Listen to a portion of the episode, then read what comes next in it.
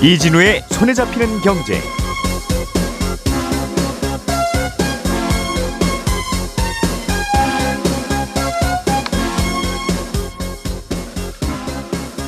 안녕하십니까, 이진우입니다. 글로벌 투자은행 크레디트 스위스에서 최근 한 달 반 동안 백이십조 원 규모의 고객 예금이 빠져나갔습니다. 일각에서는 이천팔년 금융위기의 도화선이 된 리먼 브라더스 파산 같은 사태가 또 발생하는 거 아니냐 하는 우려도 함께 나옵니다.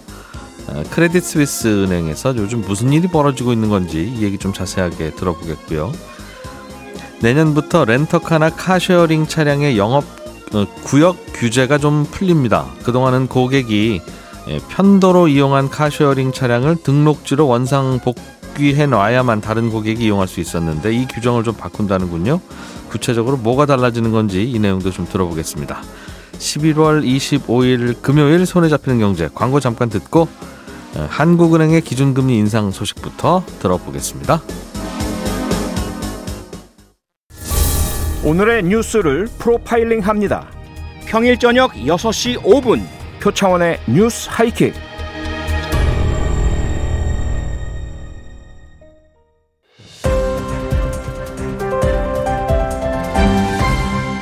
이진우의 손에 잡히는 경제. 네, 복잡하고 어렵고 딱딱한 경제 뉴스들을 부드럽게 풀어드리는 시간. 김현우 소장, 박세훈 작가, 그리고 오늘은 서울경제신문의 서은영 기자 나와 있습니다. 세 분 어서 오십시오. 네, 네, 안녕하세요. 자, 오늘은 한국은행의 기준금리를 어제 영점이오 퍼센트포인트로 올렸는데 네. 음, 이제 우리나라 기준금리가 그럼 얼마 된 겁니까? 삼점이오 퍼센트. 삼점이오. 그렇습니다. 예. 사실 어제 뭐 영점이오 퍼센트포인트 올릴 거라는 건 거의 기성사실처럼 되어 있었습니다. 영점이오 퍼센트포인트만 올린 건 요약하면 이런 거예요.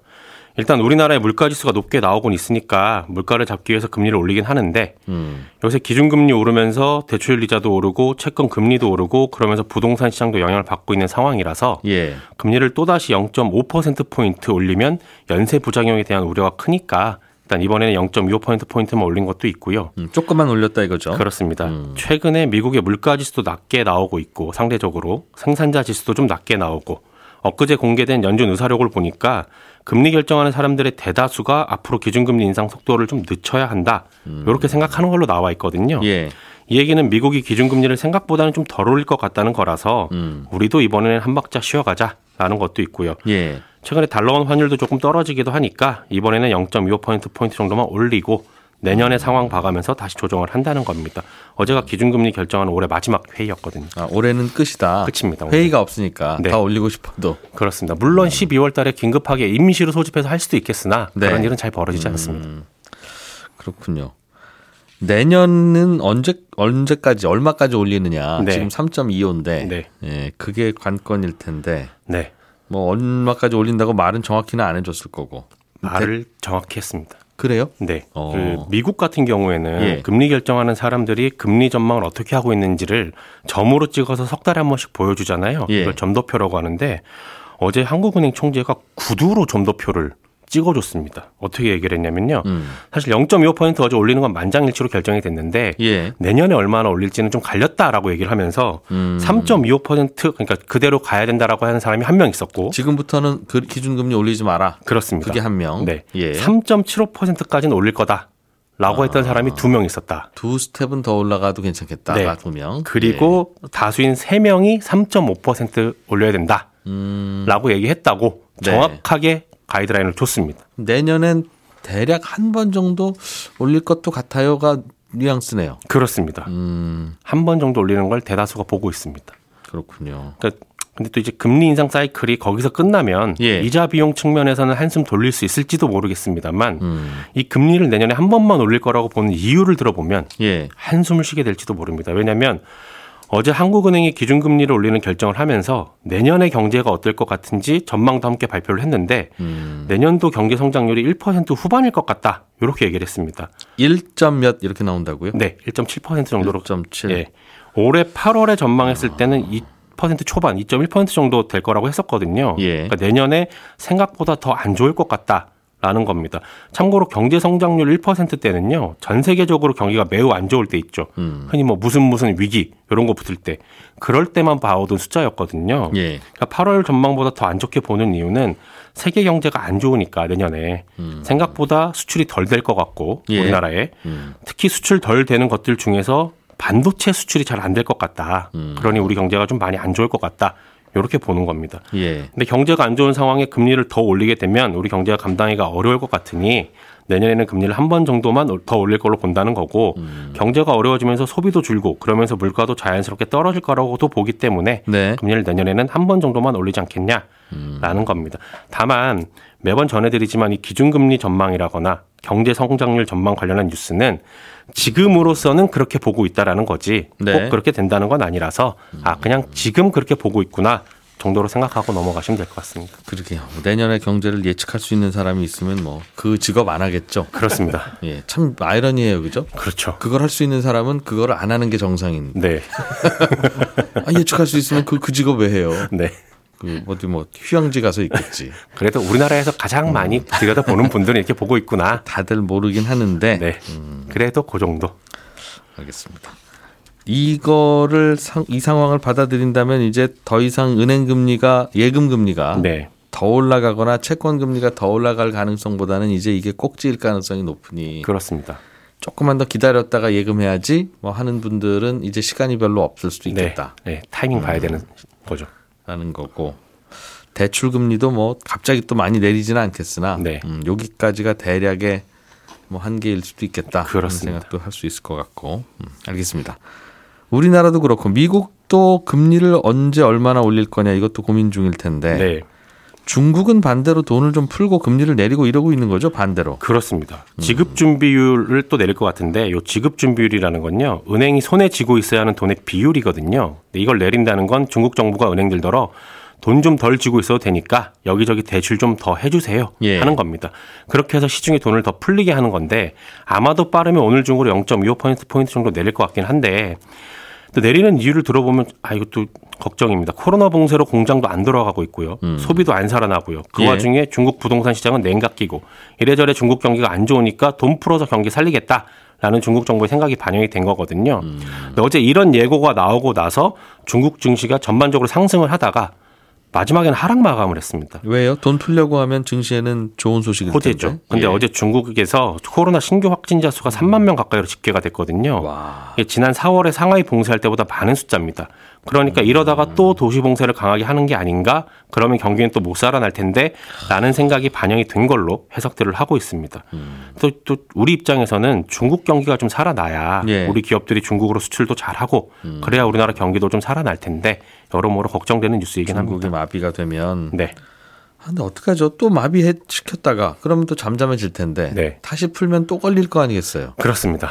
그럼 또 다시, 마, 공, 다시 마비. 그럼 또 다시 풀면 또 걸리고. 네.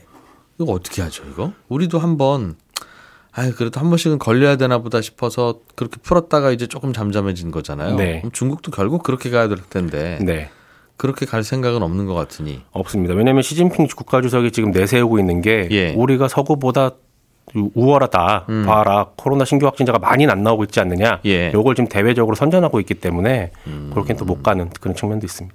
그러다 보니 중국의 경기 침체는 생각보다 오래 갈 수도 있겠고. 그렇습니다. 그게 우리나라의 나쁜 영향이다. 네. 음, 알겠습니다.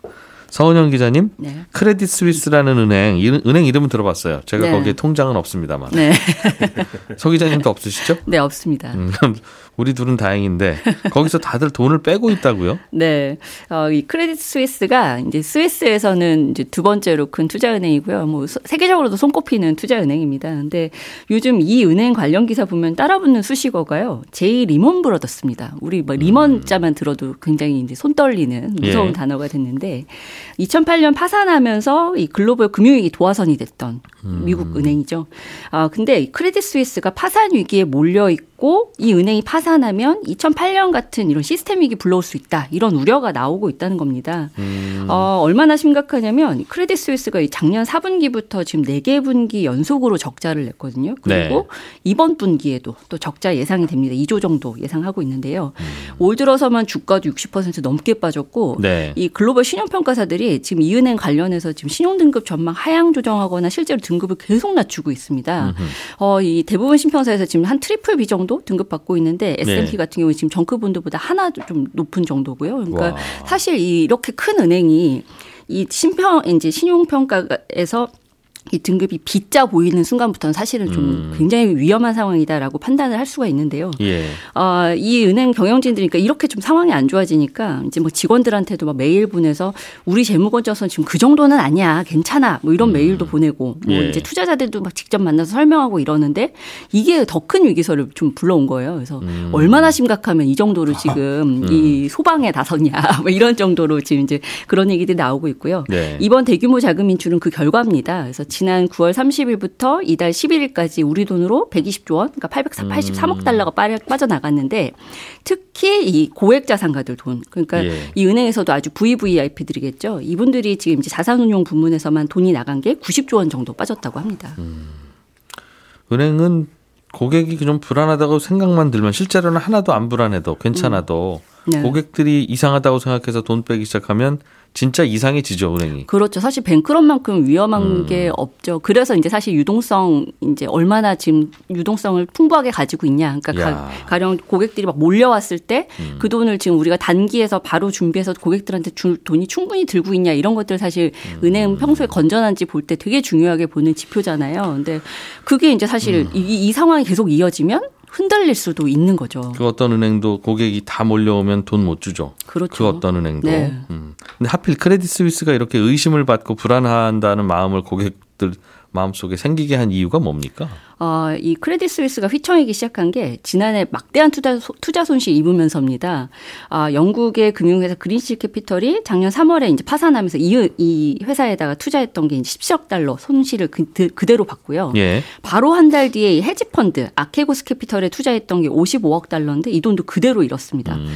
그러니까 이게 백육십육 년 은행 역사상 가장 큰 투자 실패였다고 하는데요. 예. 이 두 건 투자 실패로 입게 된 손실만 우리 돈으로 거의 십조 원 정도죠. 네. 어, 상황이 워낙 안 좋으니까 이 크레딧 스위스도 이제 계속 뭐 여러 가지 뭐 방안을 내놓고는 있습니다. 그러니까 우리 사업부도 도려낼게, 인력도 많이 줄일게, 음. 이렇게 구조조정 계획도 발표하고 예. 비용 줄이겠다고도 했고요. 실제로 지금 일부 사업부를 매각을 했고 사우디 국립은행 등에서 지금 조단위 투자 유치해서 음. 최대 주주가 지금 최근에 바뀌었습니다. 이럴 정도로 지금 적극적으로는 나서고는 있는데 그런데도 지금 제이 리먼 브라더스라는 이 수식어가 사라지질 음. 않는 거죠. 그러니까 네. 아무래도 이 고객들의 신뢰를 회복하기는 좀 어려. 어려워 보이, 당장은 좀 어려워 보이고요. 음흠. 당장 이 적자가 계속 이어지는 상황에서 이제 자본 조달이 많이 필요할 텐데 음. 지금 뭐 채권 발행 비용은 뭐 사실 대외적으로도 지금 높아지는 분위기인데 예. 문제는 지금 이제 신용 등급도 계속 내려가니까 당연히 이제 발행 비용 계속 올라갈 거고 그렇죠. 이제 뭐 씨디에스 프리미엄, 그러니까 이 은행이 부도가 날 위험이 굉장히 높아 보인다라고 판단하는 사람들이 많아지면서 음. 이런 것들도 지금 계속 최, 최고치로 올라가고 있는 상황이거든요. 그래서 상황이 당장 좀 나아지기는 어려워 보인다 이런 게 대체적인 음. 시각입니다. 말씀드린 대로 은행이 뭐 신용 말고는 아무것도 없는 거기 때문에 네. 다 빠져나가려면 그 어떤 은행도 다 빠져나갈 수 있고 그쵸. 경영진들은 좀 답답할 텐데 마치 호텔에서 쥐 나와요 뭐 이런 소문 돌면 네. 괜찮다고 아무리 얘기해도 자꾸 머릿속에 쥐만 떠오르고 그렇죠. 그러니까 이게 리먼이라는 글자가 네. 참 무서운 게요. 그러니까 도이체방크 같은 경우에도 이천십육 년부터 이제 그때 제이 리먼이라는 수식어가 붙어서 그거 떼어내는데 삼, 사년 이상 걸렸습니다. 아. 그러니까 아주 눈에 띄는 개선을 보여주지 음. 않는다면 사실 어려운 거죠. 제가 고객이라도 뭐 쥐 나온다는데 굳이 거기서 잘 이유가 없잖아요. 네. 다른 호텔이 그렇죠. 있는데. 다른 은행 많은데. 다른 은행 넣으면 그렇죠. 되는 거니까 아, 됐고 은행 돈 뺄래요 하면 빼는 거라서 네. 골치 아프겠어요. 음. 알겠습니다. 어떤 상황인지는 실제로 들여다봐야 되는데 고객들이 신뢰를 자꾸 어, 거둬가고 있다. 네. 알겠습니다. 김현우 소장님. 네. 렌터카나 뭐 카쉐어링, 공유 차량 뭐 이런 것들이 영업을 할 때 네. 지역 규제가 좀 완화된다는 건데 무슨 얘기입니까? 네, 이게 이제 공정위에서 나온 규제 개선 방안인데요. 예. 어, 여러 가지가 올해 나왔었는데 그 중에 스물아홉 가지가 확정이 됐고 음. 그 중에 이제 생활에 밀접해 보이는 몇 가지를 가져왔습니다. 그 내용 중에 하나가 이제 카쉐어링, 그러니까 아, 그리고 렌터카 이런 네. 것들에 관련된 규제인데 음. 지금은 이런 차량을 빌려서 다른 지역, 그러니까 시, 군 경계를 넘어가는 다른 지역으로 간 다음에 차를 그쪽에다가 반납을 하게 되면 그 차량을 대여해 주는 사업자는 십오일 이내에 그 차를 다시 원래 지역으로 가지고 와야 되고 예. 그 타 지역에서는 영업을 할 수가 없습니다. 그러니까 그 타 지역에 차를 세워놓더라도 음. 빨리 가지고 와라. 이 주 안에는. 대략 이 주 안에는 가지고 와서 니네 지역에서만 영업을 해라. 이런 규제가 있었거든요. 그럼 서울에서 차 빌린 사람이 네. 이 뭐 청주에다 갖다 내려놨으면 예. 그럴 수 있잖아요. 그럴 수 있죠. 저 청주 갈 때 잠깐 차를 빌려 쓰고 싶은 거니까. 네. 그러면 그 차는 일주일 안에 서울로 반드시 갖고 와야 된다. 이 주 안에 가져와야 되고 그 대여 사업자도 청주에서는 그 차를 빌려주는 영업을 할 수가 없도록 되어 있습니다. 아, 여기서 그냥 하루만 다른 분한테 빌려주는 것도 안 되고. 네, 그렇습니다. 예. 요 규제 같은 게 사실은 그런 자동차를 빌려주는 영업을 하려면 영업소에다가 주차장을 확보를 해놔야 되고 음. 그리고 그 주차장이 확보된 지역 내에서만 영업을 해라라는 게 이 법의 취지였거든요. 네. 근데 그게 그대로 남아있다 보니까 새롭게 생긴 렌트의 형태. 인 카쉐어링 음. 같은 경우에는 별도의 주차장을 마련하고 영업소를 갖고 있는 게 아니라 그냥 일반적인 주차장에다가 그 구역을 마련해서 예. 거기에 직접 사람들이 찾아가지고 차를 빌리고 음. 다른 지역에 있는 그 구역에다 반납을 하는 구조잖아요. 예. 그러다 보니까 시군 경계를 넘어갈 수가 있는데 그렇게 됐을 때 어, 나는 서울에서 음. 청주 갈 거야. 근데 청주에다가 가는 그 비용은 당연히 내가 계산을 해야 되지만 이 업체 입장에서는 이걸 아. 갖고 와야 되니까 그 비용까지도 부담을 하셔라. 라는 것 야. 때문에 이용자들의 비용 부담이 굉장히 많이 늘어나게 서울에서 됩니다. 청주 가는 손님한테 빌려줬으면 네. 그 다음날 아이고 마침 청주에서 서울 오는 손님도 있네. 예. 그럼 그분한테 빌려주면 딱이네. 딱이죠. 라고 생각하는데 그건 안 된다는 거예요. 안 된다는 그렇게 거. 하면. 예. 그리고 심지어 청주에서 며칠 그냥 뭐 하루나 이틀 정도 예. 돌리는 것도 안 되고. 그것도 안 되고. 예. 반드시 갖고 와야 돼. 영업도 안 되고 반드시 갖고 와야 되고. 그렇습니다. 그런데 이 규제가 차량을 반납한 지역에서도 이 주 동안 십오 일 동안은 영업을 할 수가 있고. 네. 그 다음에는 뭐 갖고 오는 건 마찬가지입니다. 다만 아직까지 구체적으로 나오진 않은 건 서울에서 어. 청주로 가는데 청주 손님이 부산으로 갔을 때 예. 부산에서도 제삼의 지역에서도 영업을 할 수 있도록 해줄 것이냐 이런 음. 것들은 좀 의견 수렴을 해가지고 법을 개정할 예정입니다. 지금 생각하면 그걸 굳이 왜 막아놨을까 싶어요. 아마 그 지역에서 예, 지역 렌터카 업체들 보호하려고. 그렇죠. 그것과 플러스 주차장은 갖고 있어야 렌터카 영업이 되지. 너희들이 주차장도 없는 상태에서 네. 영업을 하게 되면 아무데나 차 세워놓고 교통 질서에 혼란을 줄 건 아니냐. 음. 그리고 그 주차장이 서울에 있다고 해가지고 부산까지 영향을 미치는 건 아닐 테니까 음. 그 지역 내에서만 영업을 해라. 그리고 뭐 아마 영업권을 보호해 주려는 취지에서 옛날에 만들어진 것 같은데 네. 그게 유지되면서. 어, 새로운 서비스들이 나오다 보니까 음. 불편하게 된 것 같습니다. 알겠습니다. 그러면 그 도시 안에서 예를 들면 서울에서는 마포에서 빌려서 네. 저 광진구까지 잠깐 탈 수도 있잖아요. 예, 그렇죠. 어, 그리고 나서 광진구에다 세워놓고 저는 이제 볼일 다 봤으니까 안녕 할 수도 있는데 네. 그럼 그 광진구에서 어떤 손님이 다시 동작구 가시려고 한다. 네. 그럼 그 차를 또 이렇게 옮기고 그거는 가능합니까? 그런 거는 지금도 가능합니다. 그게 시군 경계 내에서는 그렇게 뭐 광진구 갔다가 뭐 마포구 갔다가 이런 건 가능한데 음. 서울시에서 뭐 청주시 혹은 대전시 이렇게 내려가는 거는 아, 불가능하지만 안 된다. 예. 광역에서는 막 막아놓고 네 그렇습니다. 그 안에서는 돌아가도 되고 네. 그런데 광역에서도 이제는 좀 풀어주겠다. 네, 광역에서는 풀어줍니다. 알겠습니다. 문제는 그 차를 세워놓을 장소잖아요. 서울 예. 같은 경우에는 그 공유 차량을 세워놓는 장소들이 굉장히 많이 확보가 되어 있습니다. 근데 지방에서만 조금 써보신 분들은 아마 느끼실 텐데 아, 내가 이용하려는 곳이 역 근처 혹은 네. 뭐 공항 근처인 경우들이 많이 있잖아요. 음. 그런 곳에서는 그런 땡땡존 무슨 무슨 차량 이름을 대서 그런 존에 차를 세워놓고 거기서 차를 빌리고 거기다 반납을 해야 돼요. 네. 그러니까 왜 그러냐 하면 이런 주차장을 확보를 해야 되는데 카시어링 업체들이 주차장을 다 사가지고 그렇게 하는 건 아니거든요. 그러니까 음. 이미 있는 주차장을 빌리거나 네. 그렇게 해서 차를 대여해 줄 수 있는 예약소라는 걸 설치해서 운영을 하고 있는 건데 음. 지금까지는 이게 공영주차장에는 이걸 설치할 수가 없었습니다. 예. 법적인 근거가 없어서 그래서 지자체 조례로 서울시 같은 경우에는 아마 서울시 공영주차장 이용하신 분들 중에 보면 뭐 서울시 나눔카 이렇게 해가지고 별도의 구역이 마련되어 있는 걸 보셨을 텐데 네. 그게 지자체별로 조례를 통해서 만든 거거든요. 근데 앞으로는 다른 지역의 공영주차장에서도 그렇게 쉐어링, 카쉐어링 차량들을 세워놓을 수 있는 지역들을 음. 지정할 수 있도록 그렇게 되면 이제 지방을 내려갈 때도 차를 반납할 수 있는 그 거점들이 굉장히 많이 늘어나게 되는 거죠. 음, 소카, 그린카 뭐 이런 네, 이런 이런 영업하는 분들은 좋아졌네요, 둘 다. 네. 그리고 그걸 음. 이용하시는 분들도 조금 더 편리해지는 공정위에서 취지는 그겁니다. 이용자들의 편의 그리고 음. 비용 부담 완화. 네. 이 두 가지를 달성했답니다. 음. 막을 때는 왜 막아놨었을까요? 그때도 저... 풀어놓으면 이용자들이 편의가 있었을 텐데. 기존의 법이 그대로 있었는데 거기에 이제 플러스 카쉐어링이라는 서비스가 생겨나다 보니까 음. 이게 좀 불편해. 달라진 거라고 볼 수 있죠. 알겠습니다. 또 혹시 뭐 달라지거나 바뀌는 거 있습니까? 어, 보험하고 신용카드 마케팅 관련 규제가 좀 완화됩니다. 현재는 보험 영업을 할 때 그 가입자들에게 혹은 가입을 할 만한 사람들에게 줄 수 있는 사은품의 가격이 삼만 원으로 제한이 되어 있거든요. 예. 그러니까 우리가 홈쇼핑 보면 상담만 받아도 이거 드립니다라고 하는 것들의 가격이 삼만 원을 넘지가 않습니다. 음. 그런데 이게 앞으로는 아니지만 이십만 원까지도 올라갈 수 있을 것으로 보입니다. 다만 음. 아무 선물이나 주는 건 안 되고 예. 어, 그 선물이 이 보험을 가입하는 데 있어서 사고 발생 위험을 낮추는 것. 예를 들어서 뭐 건강보험 가입자한테 혈압계 혹은 네. 스마트워치 이런 걸 준다거나 예. 아니면 화재보험 가입자한테 화재감지기나 가스감지기 음. 이렇게 직접적인 연관이 있는 것들은 조금 고가의 사은품을 줄 수도 있도록. 왜 그렇게 하냐? 이렇게 하면 보험사들이 서로 경쟁을 할 거고 음. 마케팅이 치열해질 거고 소비자들은 조금 더 좋은 사은품을 받을 수도 있고 좋은 보험 상품을 가입할 수 있는 기회가 된다.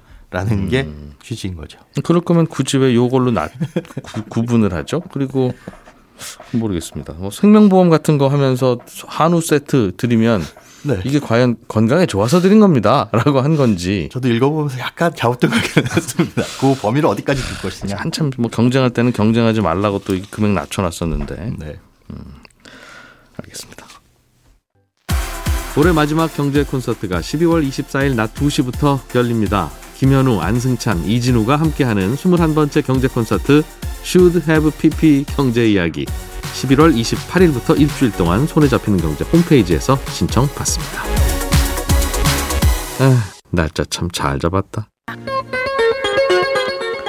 예, 저는 여성시대 끝나고 열한 시 오 분에 이어지는 손에 잡히는 경제 플러스에서 다시 인사드리러 올게요. 이진우였습니다. 고맙습니다.